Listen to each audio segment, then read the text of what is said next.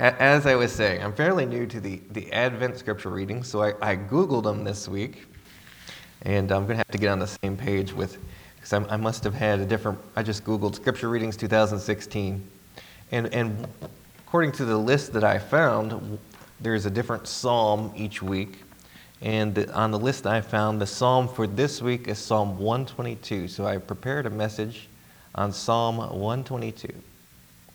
So if you turn uh, with me in your Bibles to Psalm 122. Black Friday sales, of course, have officially kicked off the beginning of this Christmas season, I guess, with the uh, end of, of Thanksgiving. And now everyone is looking forward to celebrating Christmas.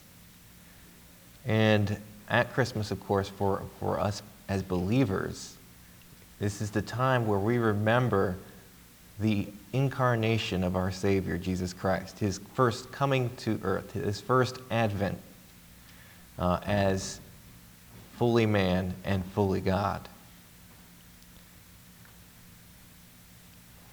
Being born of a virgin just over 2,016 years ago. God's only begotten Son sent to earth. Psalm 122 speaks of the anticipation that we should have in coming to worship God in the house of God. And I believe this psalm is, is chosen by some for an Advent reading because of that anticipation that right now we're looking forward to, the, to Christmas, to celebrating the Christmas holiday. And we are also looking forward to the return of Christ. Before Christ first came to earth, the Jews and, and Gentile believers were looking forward to that first coming of Christ. And of course, the wise men were even watching for that event and were able to discern from the stars in the sky of that first coming. In Psalm 22, we find two testimonies and a command to observe that encourages us to worship the Lord year round with anticipation, looking forward to the day when Christ will return to rule this earth at Jerusalem. The first testimony we'll, we'll observe in Psalm 122 is the joy, the gladness that we should have as we come to worship. The second testimony we'll observe in Psalm 22 will be that of coming to worship God with thanks, coming with thanks to worship God. And third, we'll see the command to pray for the peace of Jerusalem and look at what that means. Let's read Psalm 122. I was glad when they said unto me, let us go into the house of the Lord. Our feet shall stand within thy gates, O Jerusalem. Jerusalem is builded as a city that is compact together. Whither the tribes go up, the tribes of the Lord, unto the testimony of Israel, to give thanks unto the name of the Lord. For there are set thrones of judgment, the thrones of the house of David. Pray for the peace of Jerusalem. They shall, pra- they shall prosper that love thee. Peace be within thy walls, and prosperity within thy palaces. For my brethren and companions' sakes, I will now say, Peace be within thee. Because of the house of the Lord our God, I will seek thy good. Let's op- open in prayer for this message. Heavenly Father, we thank you for everyone who is here this morning. I pray that you will use this sermon. I pray that you'll use these words from Scripture to speak to each heart. I pray that you speak clearly through me and that everyone would be able to hear this message. And I pray as we go from here today that we would even more be encouraged as we look forward to celebrating this Christmas, that we're encouraged as we look forward to your coming again one day as those back before the first Christmas were looking forward to your first advent, to your first coming to earth. born of a virgin, incarnated, becoming fully man, and yet fully, you are fully God. We thank you for coming to earth to die for us. And we thank you, Lord, for the salvation that is available in you. Lord, I just pray that everyone here has trusted you or will trust you for that salvation. Lord, I pray that we'll all be encouraged to live each day in anticipation of your next coming and worshiping you from our hearts as David worshiped you from his heart here in this Psalm 122. Pray you bless this message again and use it for your, for your glory. In Jesus' name I pray. Amen. The first testimony that we should observe here in Psalm 122 is that David, the author of this psalm, or the person that he is speaking for, says, We are glad. Look at verse 1 and verse 22. I was glad when they said unto me, Let us go into the house of the Lord. We should be glad to come into the house of the Lord to worship. Now, here, of course, this coming to God's house refers specifically at the time David was writing, would have referred to the tabernacle that was set up in Jerusalem. And later on, of course, it would be applied to the temple.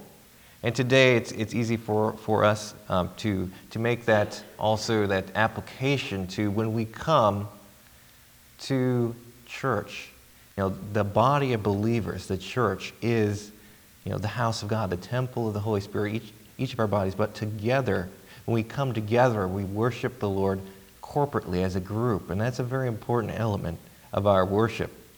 Hebrews 10:25 refers to not forsaking the assembling of ourselves together and the importance of worshiping God together. We can worship God anywhere and any time that we come to God in worship, not just when we come to church. Of course, we should be glad to come before God in prayer, to come before God in worship and singing to Him and speaking to Him in our hearts and with our lives and our words and our actions and we can worship God anywhere, but there's this a, a, special joy also that we should have in coming together as an assembly, as the church, in the house of God to worship the Lord. Just as David here speaks and testifies of that gladness, of that joy that he has in his heart when he's worshiping God from his heart.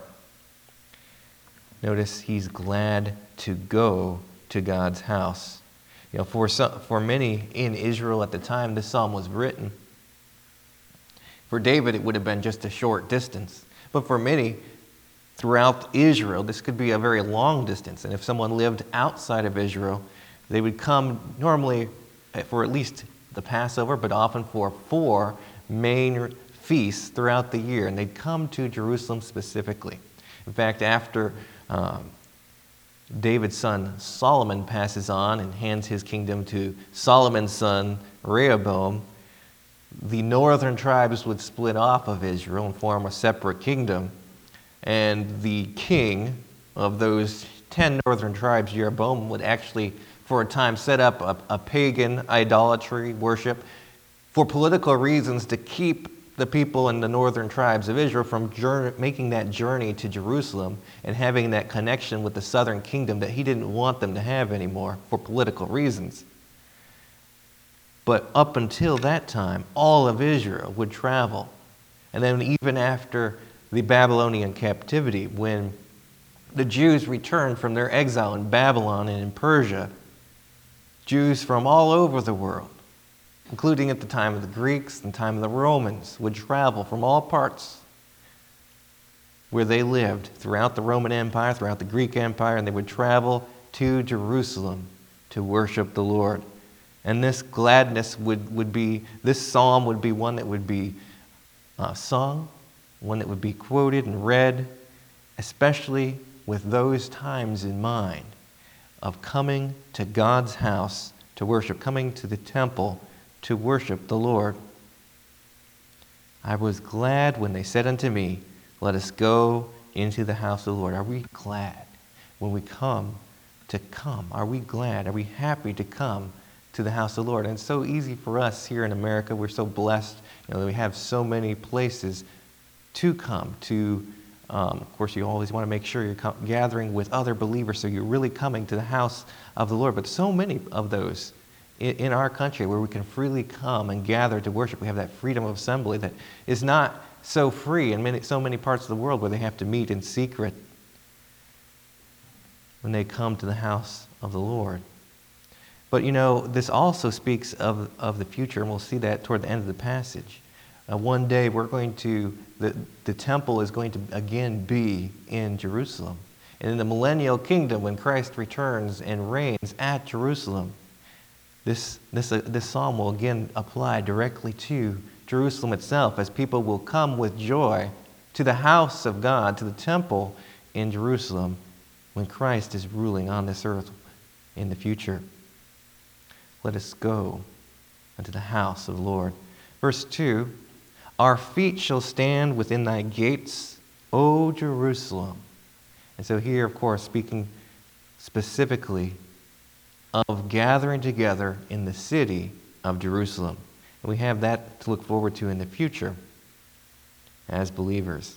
But in, in the present, of course, our gathering together is not in Jerusalem, not in one certain city where all Christians gather, but in our local assembling places, our local church, for, for us here today who are members and regular attenders here at the Bible Church of Lakeshore. It's this church. These are the gates that we come in through. We come through the doors of this church and stand here to worship the Lord together, corporately, as a group, as an assembly of believers, as a body of believers, as God's local church here. Verse 3 Jerusalem is builded as a city that is compact together. Compact together refers to how the buildings of the city, even, even the stones within those buildings, but especially the buildings, the way the um, towns, walled cities, would be built at the time of this psalm would be many houses were connected directly to the wall of Jerusalem, and many houses you know, would, would share walls and be joined quite together. Many different houses forming one city. And this is a great picture of, of also the principle that we see in the New Testament of the body of Christ, the church, being made of many members joined together in one body. You know, and there, and there are many different members of the local church whom God gives different gifts and abilities to serve Him and to contribute to the good and the service of the body, the edifying of the body, the encouraging of one another, the building up of one another, and the service, you know, different, the different gifts that each one can bring to work, do the work of the Lord together through the local church. And that is a great picture here of Jerusalem. Build it as a city that is compact together, that is built of separate stones fit together. And as individual members of the church, and so many individual local churches throughout the world and throughout history, we're all part of that church of the Lord Jesus Christ, the body of Christ. Just like the different parts of Jerusalem, a city that is compact together, is a great illustration for our church today. And so that's the first testimony that we find in Psalm 22 is the gladness that we should have as we come together to worship the Lord corporately, the joy that we have and just as we have a certain joy as we look forward to the Christmas season, that joy to the world, you know, that, that hymn doesn't just apply, of course, to Christ's first coming and his first advent, but also one day he's coming. He is the rightful king, and one day he will return and rule as king in Jerusalem. And we have that still to look forward to, not just at the Christmas season or the Easter season, but all year throughout our lives. We have the coming of Christ our King to look forward to. We look back to his first coming, especially at, at Christmas and Easter. At Christmas, at the, at the time of his birth, and Easter, at the time of his death for us. The reason that he's born, the reason that Christmas is, is so important, because he came to be born, became incarnated, became a man, so that he could take our punishment for us as the only person as the only man who had, who had never sinned and could fulfill, take our punishment upon him and fulfill God's plan of salvation for us, to redeem us, to purchase us.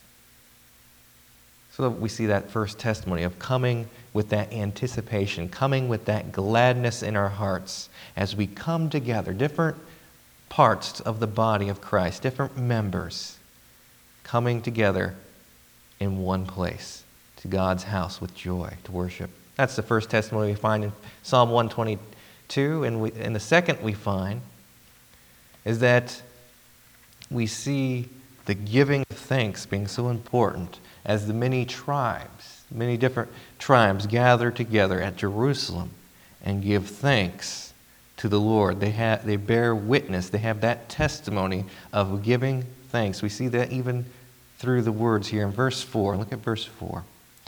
Whither the tribes go up, and the tribes of the Lord, unto the testimony of Israel. Excuse me, the, to give thanks unto the name of the Lord unto the testimony of Israel. That, that testi- word testimony in that verse means witness. So the tribes go up, and as we come together, it's a very important part of corporate worship, of coming together as a group, as an assembly of believers, is the testimony that shows to everyone else. Why do you go to church? You know, that's a testimony. The fact, you know, to, to both believers, to our ch- to children, to unsaved, it's a testimony. Why do you go to church? We gather together to worship the Lord and to give Him thanks. And notice the importance of giving thanks in the corporate worship, in the coming together of the tribes at Jerusalem, the testimony of Israel. Look at the, the last part of verse 4 to give thanks unto the name of the Lord. So, our coming together each Sunday and Sunday and night and Wednesday. It's a testimony to the name of the Lord, of how important His name is to us. That we would gather together, that we would set aside this part of the week to come and gather together with other believers to worship God. Part of our testimony, part of our witness, giving thanks to the name of the Lord. In verse 5, for there are set thrones of judgment the thrones of the house of David. Notice how this connects to the previous verse. For. So it's answering the reason. What's the reason that we gather together and have this testimony, this witness as we come together? And, and what's the reason? What do we give thanks for unto the name of the Lord? God is ultimately in control. He's ultimately the authority above all other authorities, above the, you know, the president or the president elect, above all kings and governments and judges in the world. For there are set thrones in judgment, the throne of the house of David. For there are set thrones of judgment, the thrones of the house of David. And ultimately, God, He is the authority. We see that in, in Romans 13. He is the one who ordains uh, government in our lives as an authority over us. He is our ultimate authority. And we give thanks unto the Lord. He's, he is our ultimate authority. He is ultimately the one who is in control and provides judgment. And so we see that here as part of the testimony of our coming together we're bearing witness, we're giving thanks unto God, and we're recognizing His control, His authority in our lives. His authority. The third command, the third proof here of, our, of how we should come to worship God together. You, know, you could look at each of these as a testimony, as a proof of how we ought to worship God, how we ought to have anticipation for Christ's coming in the future. We, there was an anticipation in the Old Testament looking forward to his first coming that we now celebrate as Christmas. His first coming to earth, Christ's first advent. And there's going to be another advent of Christ where he's going to return as our king, and we look forward to that. And we look back and celebrate, especially at Christmas, the first advent, the first coming of Christ as our rightful king who died for us when he came to earth. And so the command we have, thirdly, in verses 6 through 9, is that we would pray for the peace of Jerusalem. Look at verse 6. Pray for the peace of Jerusalem. They shall prosper that love thee. Peace be within thy walls, and prosperity within thy palaces. For my brethren and companions' sakes, I will now say, Peace be within thee. Because of the Lord of the house of our God, I will seek thy good. And it's very important to know a couple of the what these words mean here. Peace and prosperity have essentially the same idea. Prosperity here is not talking about physical wealth. The word prosper is essentially the verb version of that word peace in verse 6. Pray for the peace of Jerusalem. The word prosper that follows, they shall prosper that love thee. Prosper means to be tranquil. That is, to be secure, to be successful, to be, has, to be happy, to prosper, to be in safety. In other words, to have peace. So pray for the peace of Jerusalem.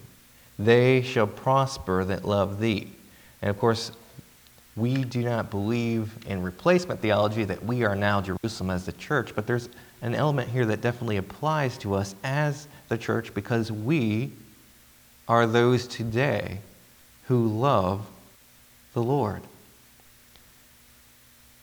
Pray for the peace of Jerusalem. They shall prosper. In other words, they shall have peace. They shall, shall have tranquility. They shall have security.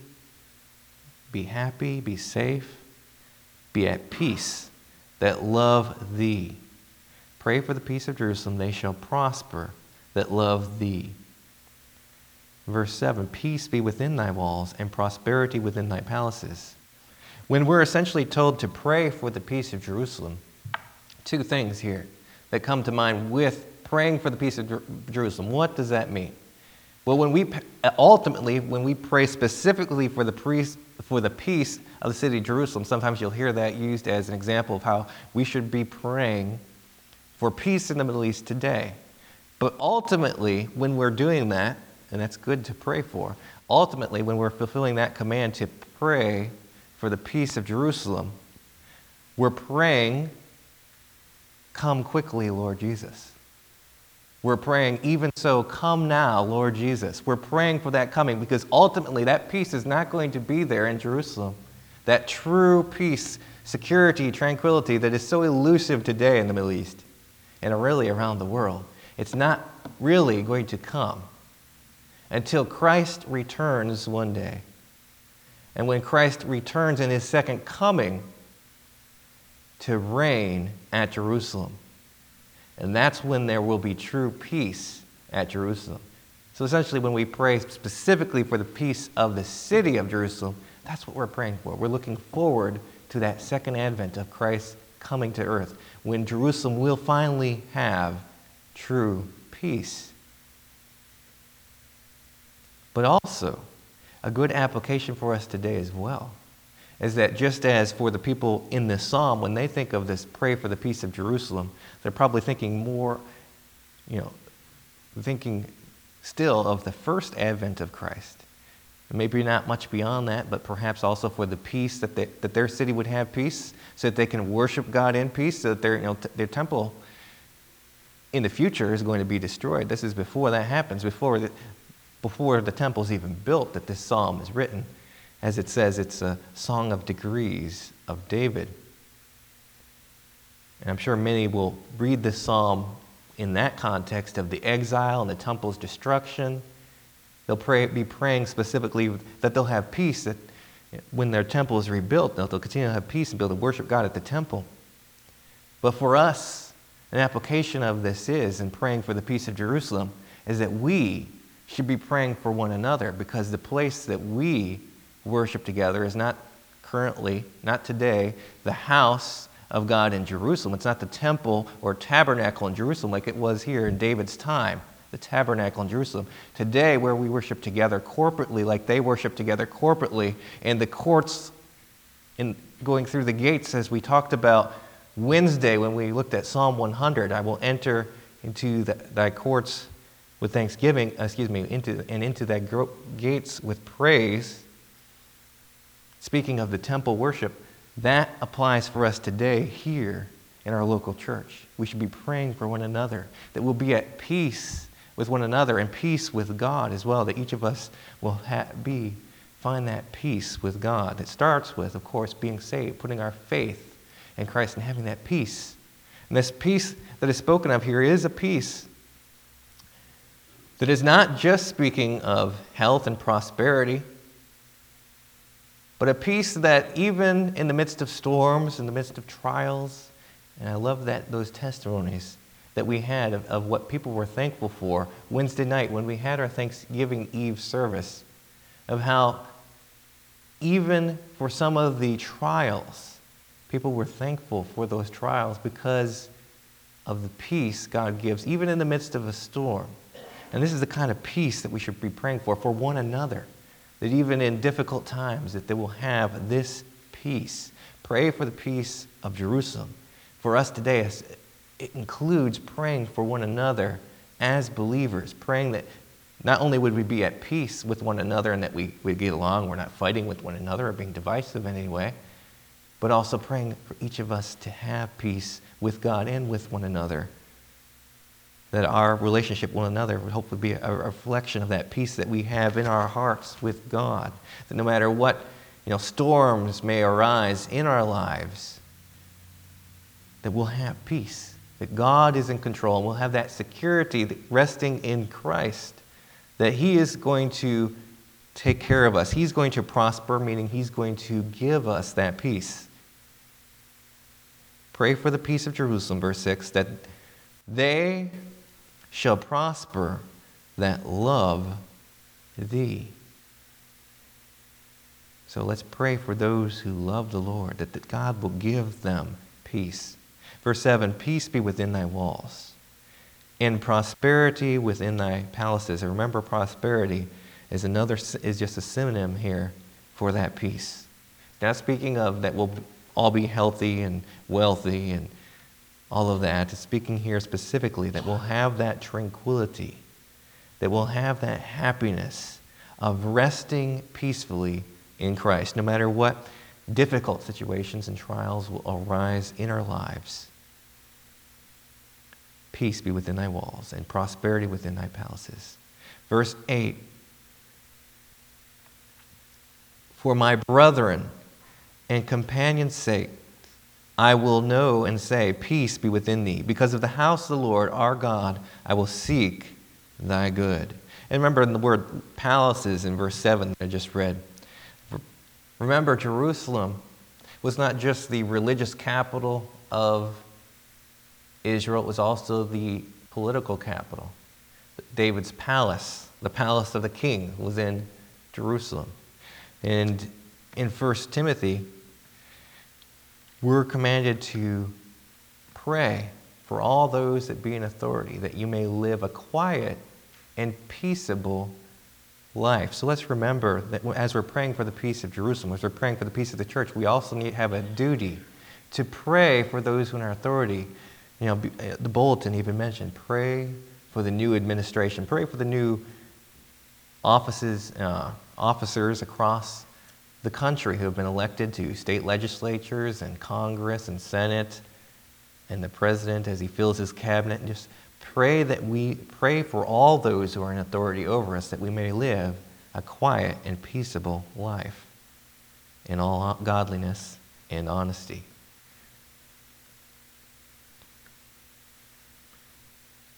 Verse 8 For my brethren and companions' sakes, I will now say, Peace be within thee.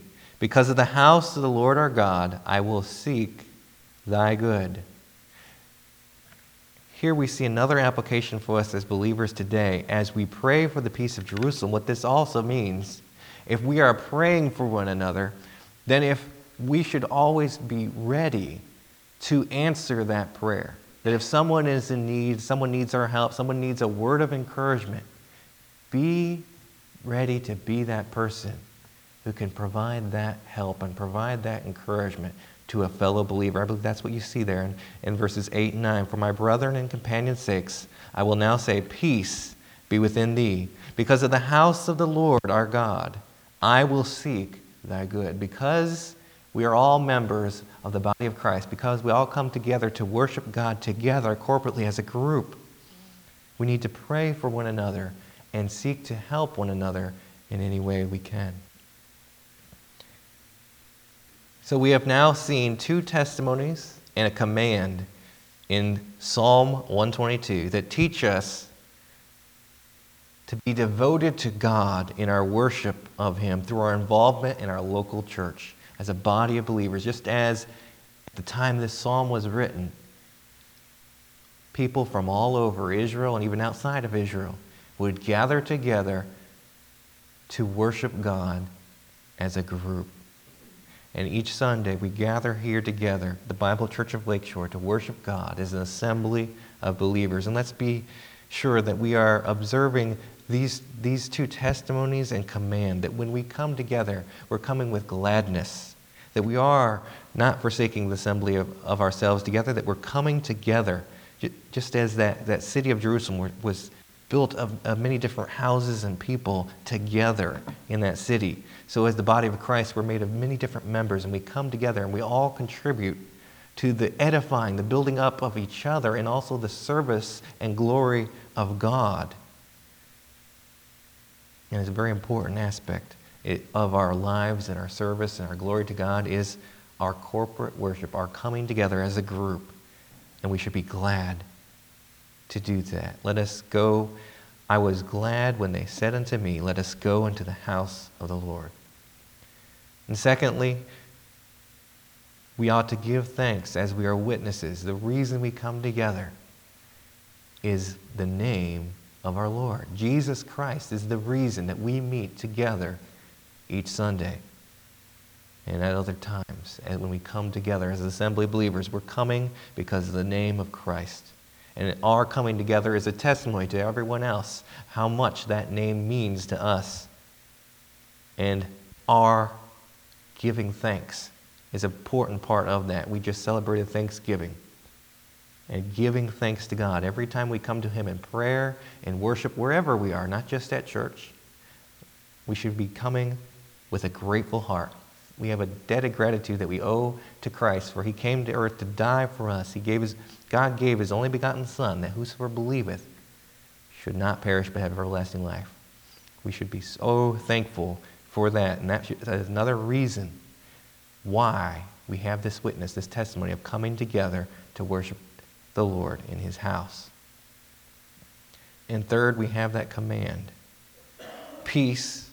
Pray for the peace of Jerusalem.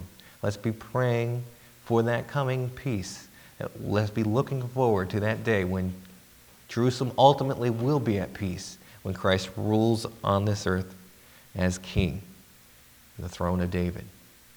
But ultimately, as well, we need to be praying for one another, praying for peace with, in our hearts, the peace that, that passes all understanding that God gives believers pray for the cultivating of that peace. And let's be a part of that, answering that prayer, by being encouragement to one another, by being at peace with one another, not being divisive or, or any of that, but to be an encouragement to one another, to edify one another, build each other up.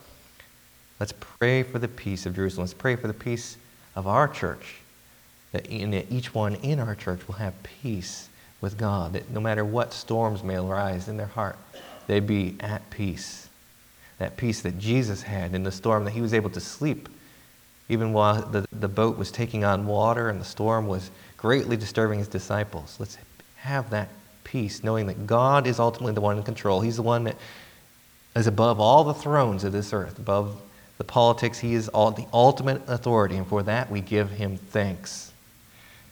And also, let's remember you know, Jesus said in John 13 35, By this shall all men know that you're my disciples, that ye love one another. Remember, we want everyone to prosper, to have peace that loves God. Let's love one another. And demonstrate our love to God in that way. Let's bow for prayer as we close.